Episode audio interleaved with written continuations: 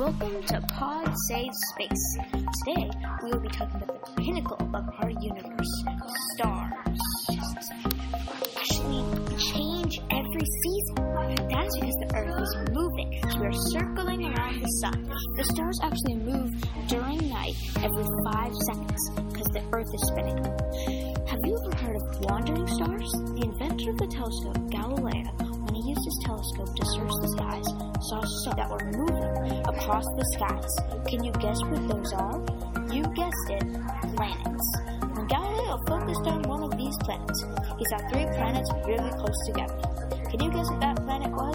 Did you guess Saturn? You are right. He thought the rings were other planets, not of Saturn. He also looked at all the other planets like Jupiter and Pluto. The Greeks are constellations. They had lots of stories of why the constellations were there.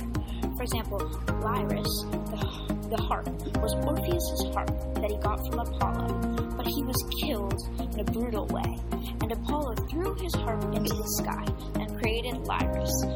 Thank you for listening to Pod Save Space. See you next time.